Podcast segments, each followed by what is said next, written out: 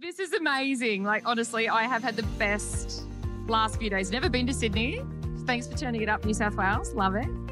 Being a pharmacy assistant has, it wasn't actually a profession that I chose, it chose me. Been doing it for 19 years now. I absolutely love it. It's stressful, it's challenging, but you know what? If you're good at what you do, you're never going to hate your job. And if you're not having fun, you're doing it wrong. Keep it up, guys. We are the backbone of the industry, and there is so much more to come. Welcome to the Pharmacy Business and Career Network podcast, brought to you by the Pharmacy Guild of Australia. Focusing on pharmacy management and ownership, the PBCN podcast supports the improvement and growth of your business performance with insights and advice from a range of industry professionals. The PBCN podcast, supporting your journey every step of the way. The voice you heard at the start was Colby Dee, winner of this year's Pharmacy Assistant of the Year award as she claimed her prize at this year's Pharmacy Assistant National Conference. And we shared that with you today as a little bit of a taster of the full interview with her, which covers her journey to this point and what continues to bring her passion in her role at Craignish Pharmacy at Hervey Bay in Queensland.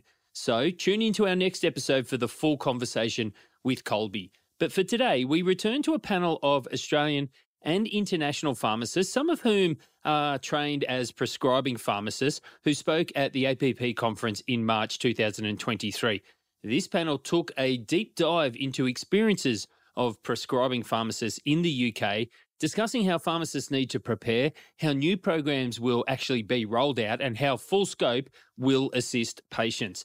The conversation was facilitated by Kos Sclavos, AM, and panellist Sara Kemp, Senior Manager, Full Scope Project Queensland at the Pharmacy Guild of Australia, Johnson Lee, Chief Pharmacist, New South Wales at the Pharmacy Guild of Australia, Zoe Girdis, Practice Policy and Regulations Director at the Pharmacy Guild of Australia, Mark Burdon, UK pharmacist and Secretary General at the World Pharmacy Council, and Oliver Williams, a UK pharmacist. Here's the panel. So today's session is sponsored by the Pharmacy Guild of Australia and the title is Full Scope in Action, What It Means for Your Business. It's a panel session, as you can see, and it's going to be facilitated by Kos Sclavos, um, who needs no introduction, but in one in one line, he is APP chairman and past national president of the Pharmacy Guild of Australia, amongst many other things. So I'll introduce you to our panelists. Um, starting on the far left is um, Mark Burdon, UK pharmacist and Secretary General of the World Pharmacy Council, also known as Elvis. Um, if you were here a few years ago, that's that's really how I remember remember Mark from APP a few years ago. Um, and I, I really love that our panel is um, is mostly uh, prescribing pharmacists. So um, really look forward to in a few years' time when the same thing is our audience when we're mostly prescribing pharmacists. So um, so that's Mark on the end. Next to him is Ollie Oliver Williams. He's a UK pharmacist and he's over in Australia because he's the current recipient of the World Pharmacy Council's Young Pharmacist Global Exchange Scholarship. What a mouthful! So um, I'm looking forward to hear what Ollie has to say about practice in the UK. Um, next, we have Zoe Girdis, who's Practice Policy and Regulations Director for the Pharmacy Guild of Australia. She's also a, a prescribing pharmacist um, from her time in the UK in since 2006. Next, we have Sara. If you've been to other scope of practice sessions, I think Sara is no stranger to us now. Um, as you can probably tell by her accent, she is from Canada and she's also a prescribing pharmacist with 25 years' experience in community pharmacy. And um, last but not least is, John, is Johnson Lee from the Pharmacy Guild of Australia New South Wales branch, who is looking forward to being a prescribing pharmacist. Um, and he is the chief pharmacist at the New South Wales branch. Um, please welcome them, and um, I'll hand over to Kos. Thanks, everyone. We'll get started because I know it's a jam-packed program. As I said there, for those who've come in late, we've really the next two sessions uh, complement each other. So if our colleagues can grab a mic each, we're going to spread the three microphones. Mark, I'm going to set up your first slide, and if you could walk us through. The, I've just asked the, our special panelists to say some opening remarks, and we'll jump straight into some more in-depth details about prescribing. So welcome. Let's give them another UK, new, a beautiful Queensland welcome. Thanks, Kos. I will give a collective thanks from the panel to Kos for organising this and for that lovely welcome uh, from Amanda. Look, I'm not going to talk for ages here. I could talk for hours about this subject, as all of us could. Uh, I'm just going to say a few words about clinical governance. Uh, it's a, ty- a, a term that many of you may know or may not know, may find incredibly boring or uh, or whatever, but it is essential that you know what clinical governance is. So doing all of this scope of practice and all of this innovative stuff is all very well, but you've got to back it up with some uh, framework and some governance in case something goes wrong. So the first thing is you minimize the risk of something going wrong.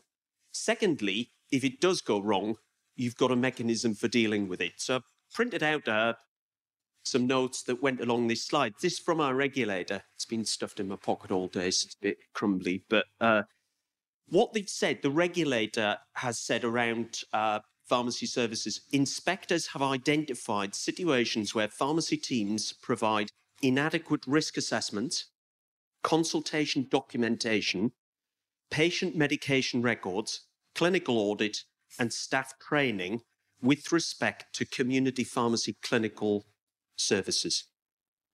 Now, we've got quite a range of clinical services and we still haven't got it right.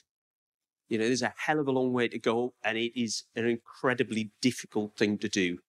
So what I'm going to do now is pass over to Ollie. I'm going to donate some of my time along uh, along the track here, but just to say that whilst I would recommend that you do all of this stuff. It's essential that community pharmacy does this to uh, improve our patient care and to make our job more worthwhile.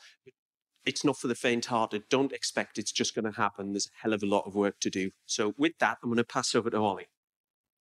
Thank you, Mark. Um, so, I'm just going to give a bit of an overview of what prescribing in the UK currently looks like. Um, so currently in the UK, we have just over 14,000 independent prescribers, um, which is an excellent number. We got pharmacists who are prescribing autonomously, so within their competence. I think. So of how many, Ollie? Just remind people that is it 55,000 I think it's about 50 to 60,000 pharmacists. That's a, a, very high percentage, guys. Yeah, so it's a, it's a really good percentage, and we've got really good funding programs supporting that. So I know a lot of the questions that you guys are having as business owners is where is the funding coming from? Uh, we're lucky in the UK, we've got Health Education England are funding 3,000 places this year. Um, and then from 2026, which I think is good because um, this takes the funding issue out. Um, all pharmacists will graduate as prescribers registered from day one. So you've suddenly then, as business owners, not thinking about where's the funding coming from. I guess an issue at the minute is it owner funded? Is it funded by the pharmacist or are you going to have an external pool? And I think that's obviously an important question as owners you're probably thinking about and one that um, in the UK we are quite lucky with because we've got a lot of funding, but that's a good question to think about. Um, moving on from that, I think the prescribing qualification is just opening the door. In the UK, we have very structured postgraduate education around that, which is provided for the Centre of postgraduate pharmacist education. So normally pharmacist prescribers, once they are qualified, they normally undergo a two-year foundation program to develop competence in their area of studies. So this is another thing that you're probably thinking about as business owners. Obviously, if you fund the course, how are you backfilling time with workforce to make sure that you're getting the best out of your prescribers? Like Mark said, it's very easy to get all this going, but this needs to have scalability. So you need to get it right from the ground up. Another bit of overview. I think a lot of you Australians think in the UK we're just in community pharmacy and we're prescribed, prescribed, prescribed. But unfortunately, as Mark said, we've not quite got the structure right yet. I would say over 95% of our prescribers are probably still in general practice, hospital or tertiary settings like substance misuse or mental health. Um, so don't look ourselves for all the answers, but we're still getting there. And with things like the World Pharmacy Council, shared learning is really important to get this right long term for the profession. Um, I think another thing that is uh, quite interesting is with professional autonomy comes greater risk. So obviously it's high risk, high reward. So I think as business owners, you probably need to think about things like indemnity, personal and business, because when you introduce prescribing into your business, there is a higher risk for um, problems, unfortunately. But as we are risk averse professions, you know, the stats in England show that pharmacist prescribers are normally getting it right most of the time. Um, so I'll pass on to Zoe. Um, I was fortunate enough to have the opportunity to become one of the first pharmacist prescribers in the UK And that opportunity was in general practice at the time, back in 2006. And we had to create what that model looked like. And because of all the clinical governance, the structure, it was safer um, to practice in that setting. But things have moved along. And as Ollie and Mark have already alluded to, it's actually now the opportunity for community pharmacy in the UK because of the systems talking to each other, the documentation um, that hasn't really been set up yet. So we're trying to learn from pharmacists in general practice. But I can say 17 years down the track, we now have a network of pharmacist prescribers in every single part of the health economy. So it's fantastic to be able to ring up your colleague in general practice or in community or in hospital and say, tell me a little bit more about what happened to this patient when they were with you. I am now fortunate enough to be working for the Guild. Um, have come back home and I'm a, the Director for Practice Policy and Regulation. So I'm hoping I can help make this happen. I hear a lot of um, people that want this to happen in Australia, and I'm here to support that. Um, I'm just going to show you sort of where we are state by state. Obviously, Queensland is leading with the um, UTI pilot, which Sara's going to talk more to. Um, and we've actually got 350 people, I believe, enrolled um, to start the, the scope. So that's fantastic. We've also had um, New South Wales talking about um, the pilot that is going to be rolled out across scope of practice, uh, focusing on UTIs and oral contraceptive, which ACT is going to buddy up to as well. Um, Victoria as well. Uh, my concern is there's a lot of pilots happening. Um, I think with the pilots, we can have one. That would be ideal to have one, and then we can roll it out across different states the opportunities, we need to seize the opportunities. That's really important. Um, and I think it's great Western Australia uh, working towards hypertension. So that will be a different space.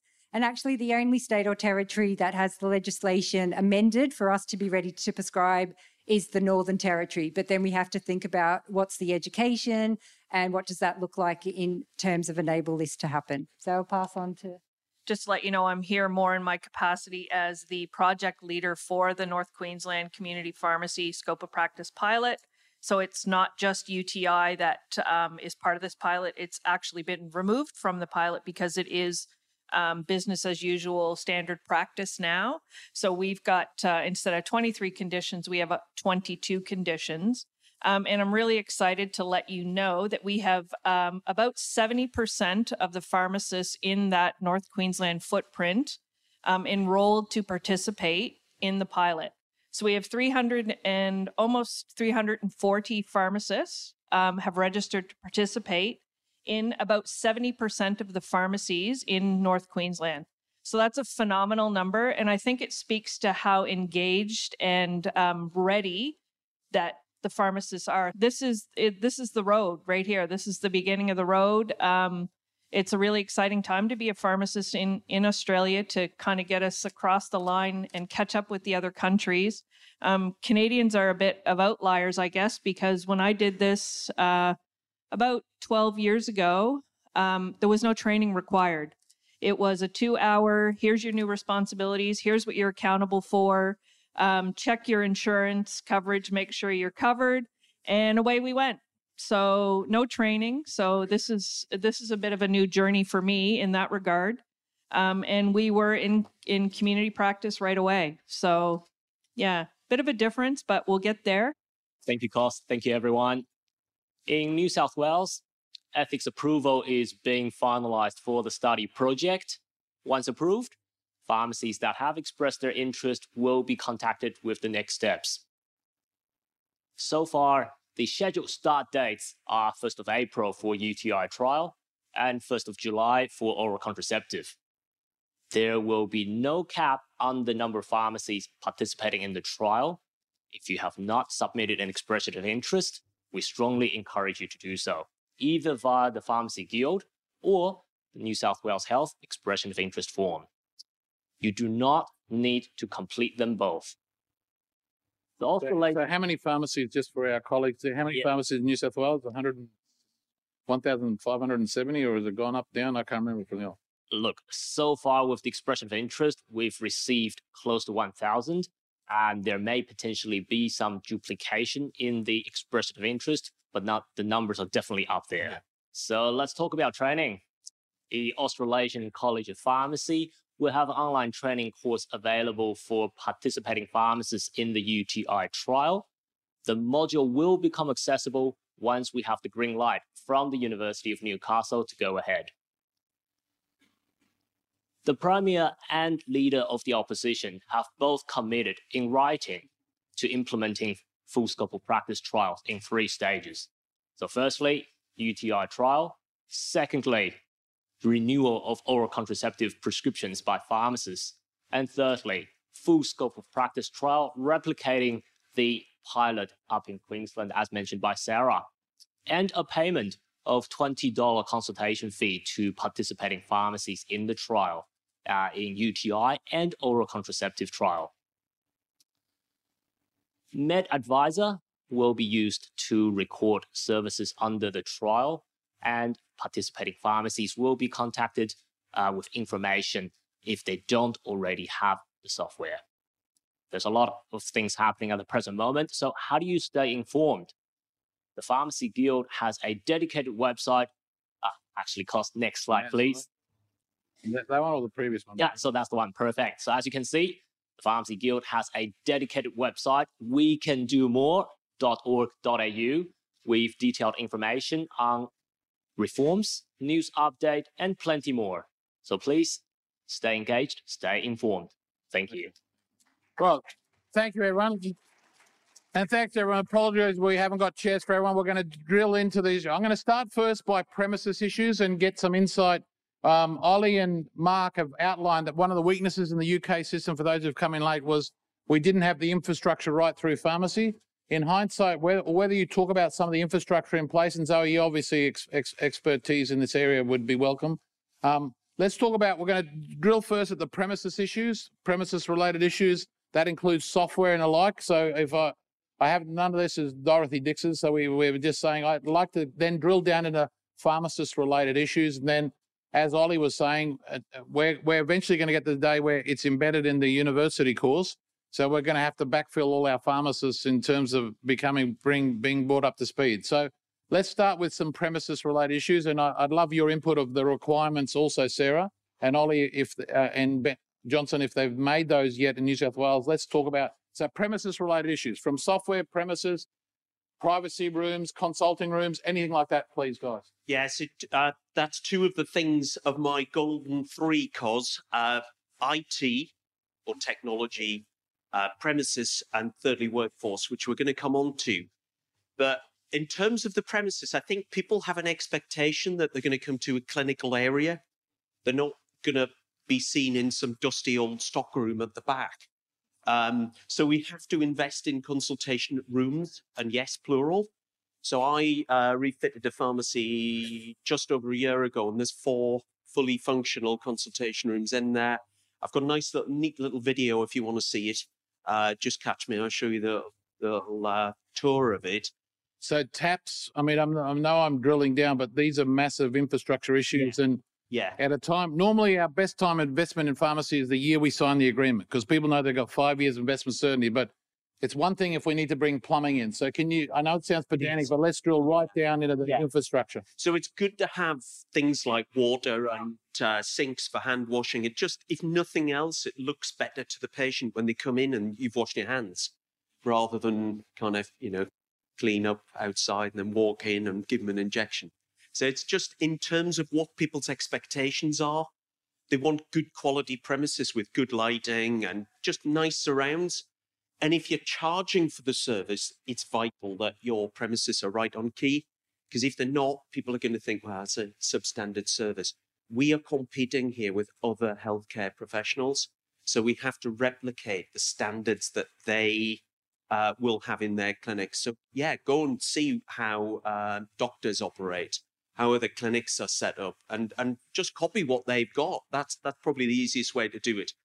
I brought in a, a professional uh, pharmacy designer to help with our premises knowing that um, there was it was just so complicated.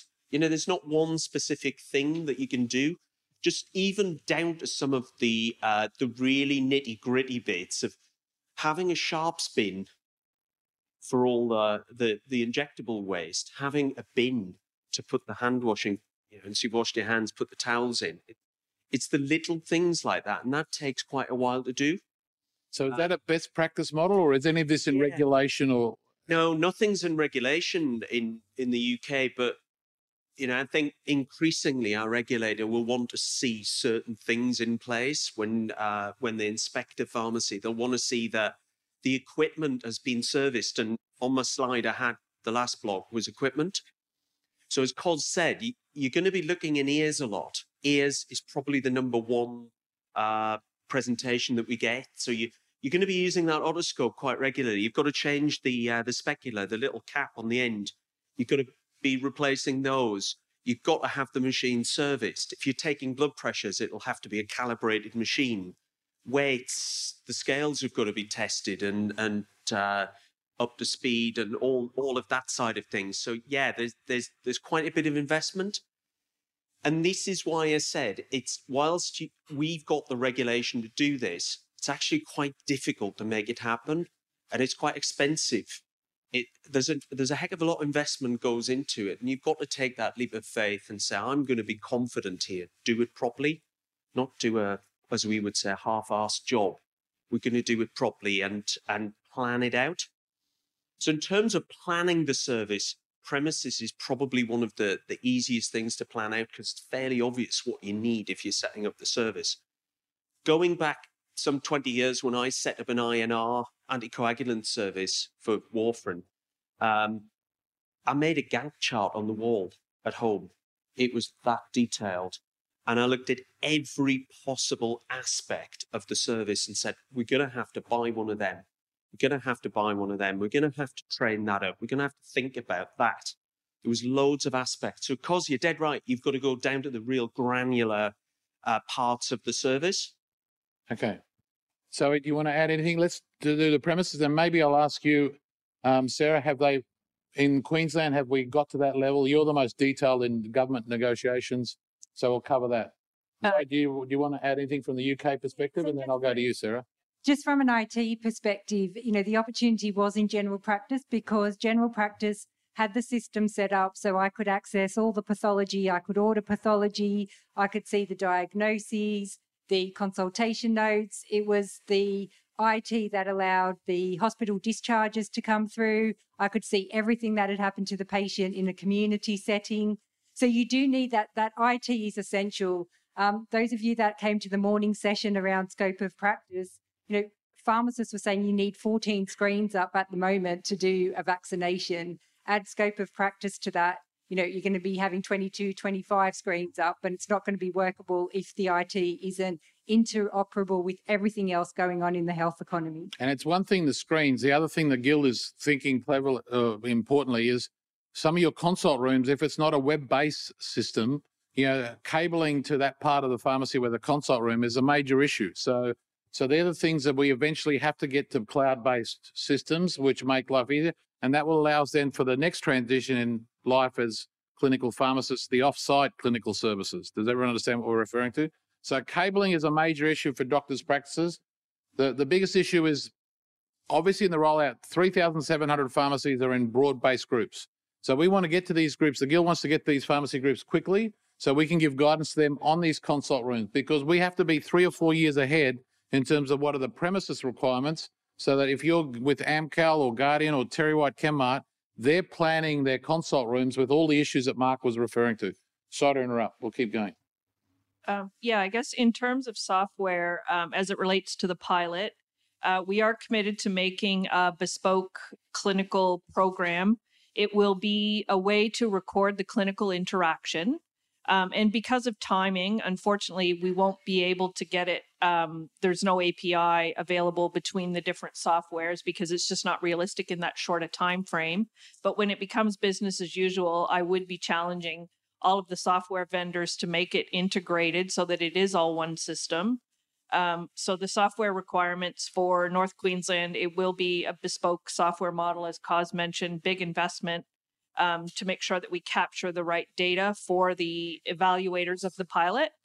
Um, and in terms of uh, consultation room, obviously it's a requirement to have a consultation room. And to Mark's point, it needs to look like a professional room. And I know with some of the vaccination services, Um, it has challenged some of the older pharmacies that may not have a consultation room, and you know they've been able to kind of erect a makeshift one with screens, and I've seen shower curtains, you know, hanging, etc. Um, I would probably challenge that in terms of these clinical services because you are taking it to the next level. It's not a matter of giving a, an injection, you know, or a, a needle in someone's arm and and be the end of it. You're you're expected to have pretty, you know, conversations that could be a little bit awkward, a little bit difficult, and and people need to be assured that it's going to be private and it's confidential.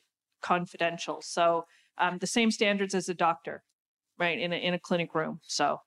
So in, we've been, had a lot of questions in the Queensland pilot whether when eventually dovetails into quality care.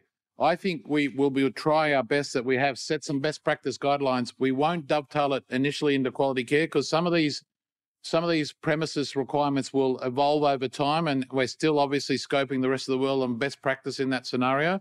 But one of the issues, maybe you could talk to the guys.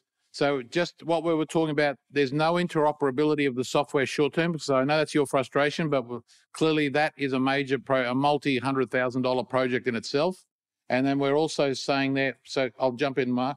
Yeah, just to say on the interoperability piece that that is really vital to us. So we were expecting a national oral contraceptive service to come in the UK. That was supposed to launch middle of January, just gone, but it was delayed because we refused to go ahead until the API was in place to enable the payments, to enable the. It's a complicated service, so there's lots of data to record, blood pressures, BMIs, you know, all the advice that's being given. So we stopped it on the basis that there was no API. So until the API is there and the IT is ready, we're not going ahead. So it's that essential. Let's try and wrap up. Uh, we can come back to that. I'm trying to wrap up premises issues. Anyone else want to make any comment on premises related issues? We'll go to Ollie and yeah. Sara. I just wanted to add in the UK, um, we have a, a system called Pinnacle, um, so which I think is really important because when you're using Pinnacle, the back end of that drops all your consultation notes directly into GP records. And I think that should be the ambition. You need to work collaboratively. It's ideal that you have your own audible notes in sight, but if you can have those notes instantly go over once the consultation is finished, then GPs are informed of the same thing. Other healthcare professionals know what the plan is and know what treatment's been administered. So I think that's really important to keep continuity of care. All right, Sara. Well, then we'll. Oh, I was just going to quickly make the comment that down the road definitely need to look at that but for the purpose of the pilot we are actually evaluating the clinical service and not the dispensing part of it. So we are 100% keeping the clinical service separate from the dispense. So at this point there isn't necessarily a need for that integration. Yes it will be great to have that down the road but for the purpose of the pilot and evaluating it we are evaluating the clinical service. So we will get patients presenting in Queensland and New South Wales that in code after the minister just announced yesterday there's no money for the My Health record. This is not dovetailed in the My Health record initially. So let's just jump straight into the training because a lot of pharmacists have expressed interest. Just spell out the course in terms of what the on-site training that unis are providing, and just will, and then we'll go to the UK and give some outline to what your training requirements were. So I think this is important, Sara, that we spell out the weeks and, and so sure. forth. Go ahead. So we have two major um, players, I guess, if you will, in this. There's QUT are developing two modules, one on safe prescribing, one on the quality use of medicines. That's about 13 weeks in duration and involves 120 hours of learning and practice or practical training. So each pharmacist will develop their own training plan um, and have that evaluated by the university. Then there is the JCU. So James Cook University is going to deliver the clinical um, the clinical background on the 22 conditions. So for the majority of that, it will be refresher for everyone um, because we're all really very, very aware of treatment guidelines for GORD, for example, right? We don't need a huge module on GORD. Um, but things like the use of an otoscope, that will be all new for most of us. So JCU is delivering that, and that's over 20 weeks. They've broken it down into two, um, two, I guess, modules. Um, so and 20 weeks, because I know we're typical pharmacists, we want to know how many contact hours is there, how much study. So just give a ballpark. Are the pharmacist devoting four hours a week to that or two hours? Just It's You- probably estimated to be about three to five weeks. It's three to five weeks, three to five hours a week. So it's going to depend on the person too. So, So no one will be able to watch maths while this is on. You know, Yeah. I'm just saying. yeah, All right. So in terms then of the, that concentrated weekend, so the otoscope, can you? Because I know that the, this, um, just to give you a sense of the politics, what do we end end up coming down to in terms of the specific otoscope training? Well, right now, as of current, at this moment, it looks like it's about two days of on campus residentials twice. So there's four days of on campus residentials, which will go through all the diagnostic aspects of the various point of care products. Okay, so we're talking about the oh, oh, um, Johnson. Is there anything we got to that level of discussion? Because obviously uh, now big. Okay, that's all right. Zoe, have you got anything to comment on this in terms?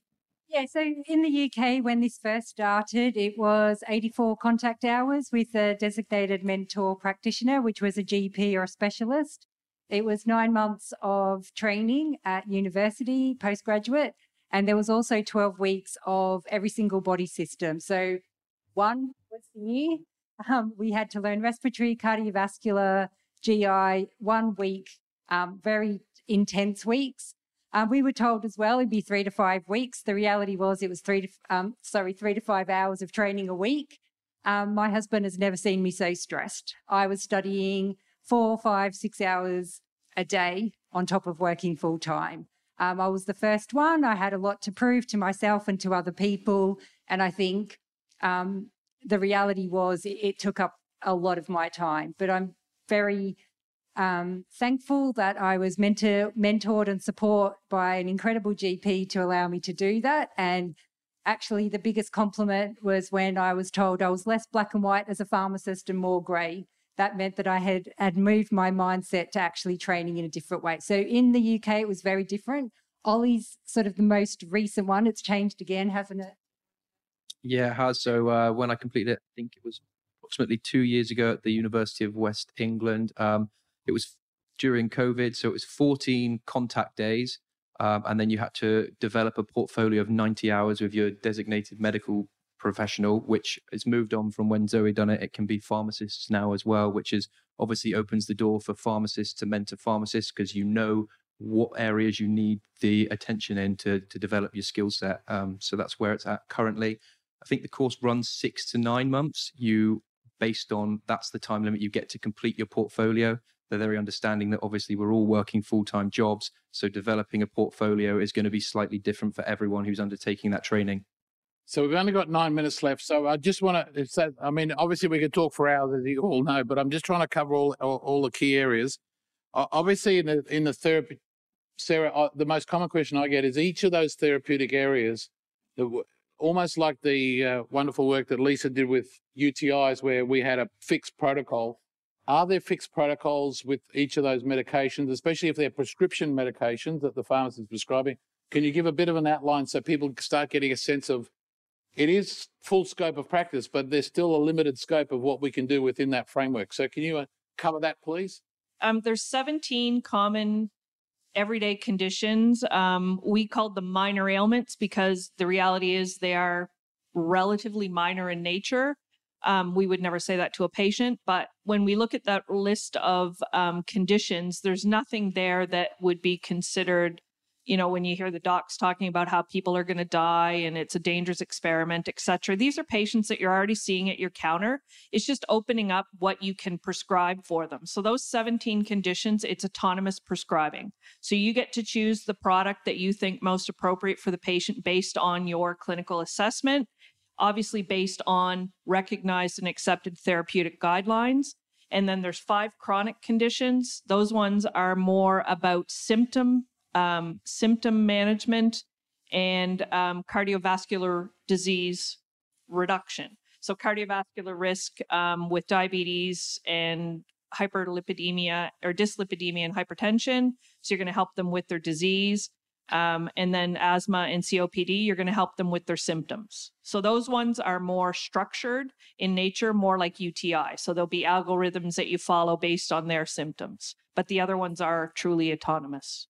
While you've got the mic, because we only got five minutes left, can we now jump quickly into remuneration? Obviously, being a pilot, the government is quite firm about the funding or what consumer pays. But maybe when we go to the other end of the of the panel, you know, funding in terms of uh, patients' outcomes or private health insurers, Ollie, uh, or alike, well, be, I'm sure our audience will be very interested in that. So, Sara, can you kick off in Queensland? Maybe, Johnson, you just remind people of what the New South Wales government has already outlined in the payment model.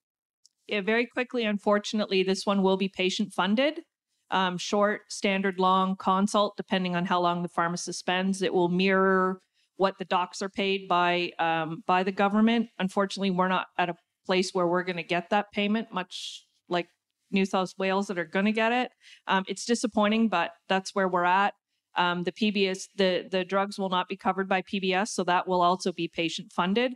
But a part of this pilot is we are going to capture when somebody was not able to avail themselves of the service or of the product because of price. So we are going to capture that data, and that will give us some good, um, good traction, good leverage with the governments to go back and say, "Hey, we could have made a difference here. Here's what the savings would have been to the healthcare system." Um, and here's what the cost would have been. The patient couldn't pay it, etc. So I'll, I'll jump to Johnson, and then we'll ask our colleagues about the remuneration in the UK. So in New South Wales, there will be a payment of $20 consultation fee to participating pharmacies in the UTI and oral contraceptive trial. And then the more expanded as you follow Queensland, undetermined yet, Johnson? Undetermined. Unde- All right, let's go UK. Well, how are you getting, how are you getting paid? So most of my prescribing in uh, in the community pharmacy is private. So the the, the person pays when they come in. Um, you know, if I'm prescribing in general practice, that's that's the same as what the doctors do. So there's no payment as such for doing it. It's a it's kind of a broader service, really. Um, moving forwards, we have 3,000 places open to to uh, pharmacists to become prescribers. I think Ollie mentioned that earlier. That will be brilliant.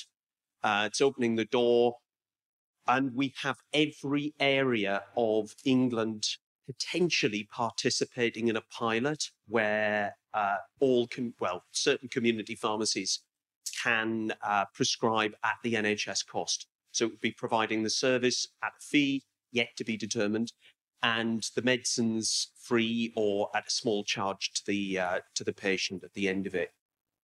I think there's another interesting pilot going on in Scotland called Pharmacy First Plus, which is a very different model of funding this sort of service. So pharmacies are remunerated uh, a baseline cost of £2,000 a month on the basis that they provide 25 hours minimum of prescriber cover. So they'll get that money whether they see zero patients or 100 patients. The scripts will also flow through the pharmacy. So that's a very different model of doing it. You're being paid to provide the service regardless of the amount of uptake. Um, and that's still ongoing at the minute. Zoe, do you want to add or Mark? And then I've just got one final question as we wrap. That's $3,600 for the Aussie audience, roughly a month. Um, in general practice, people accessed me for free. Um, it's free at the uh, patient contact point. So, again, different. But um, as Marcus said, in community pharmacy, that model's just starting off, but that it's hopefully it would mirror what's already happening out there. So go ahead. From a business point of view, the, the potential for private stuff is massive. So people will pay for things that aren't available. So I, I do travel vaccines and I do loads of yellow fevers because nobody else is doing them. All the docs have packed it in and all the travel clinics are, are booked up or not available, whatever. Um, people will buy things like some of the diabetic drugs, and I know that you've had problems getting hold of one of the injectables recently. Um, and when Wegovy comes, which is the the um, the new uh, drug, Weight loss? I'll be prescribing that privately, and I know that people will pay several hundred pounds because they're already coming to us for Saxenda. So that you know there is a big market there. Some of my colleagues do, and not me, obviously, uh, aesthetics, and they're prescribing Botox and fillers and things like that. Um, I haven't had that uh, service done yet. You've had it. Maybe I need it. So we've only got two minutes left. I'm just going to ask our colleagues if there was one or two elements of success, if we're three years down the track, Mark, I'll start with you. So yeah, three things: um, technology, IT, workforce, and premises. They, for me, that's what kind of my KPIs. That's what I tell my teams. Um, they are the focus. The profit that you make at the, at the end is an output of that. Uh, we're not basing it on profit, that just sort of follows that we uh, we get there. I hope you got a lot out of the panel discussion that we just heard today. There is so much information there to help you consider how to prepare your business for the introduction of new services in pharmacy as they occur. And we very much look forward to bringing you a great episode next time with the winner of the Pharmacy Assistant of the Year award, Colby Deek from Hervey Bay in Queensland. And remember to share this podcast with your friends and colleagues. And if you have a great idea for a show or a guest, we would love to hear from you. So please get in contact. Until next time, I've been your host, Daniel Oyston, and you've been listening to episode 131 of the PBCN podcast. The PBCN podcast, supporting your journey every step of the way. For more resources, to access support or advice, or to view this episode's show notes, visit guild.org.au.